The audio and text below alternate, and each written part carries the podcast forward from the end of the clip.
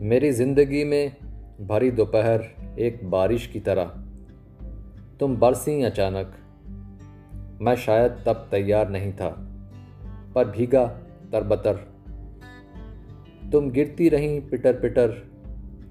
मैं ऐसे भीगा जैसे भीगता है एक खाली मैदान, एक पेड़, एक छप्पर, एक मकान। मैं पहले जैसे एक खाली बर्तन था। इस बारिश से लबालब भर गया। तुम बरसती रहीं बराबर। मैं भर भर के छलकता रहा। और जैसे हर बारिश कभी न कभी रुकती ही है, तुम भी एक बदली सी बरस बरस कर रुक गई। मगर ये ज़िंदगी कहाँ रुकती है? उस मोड़ से, उस बारिश से कितना आगे निकल गई?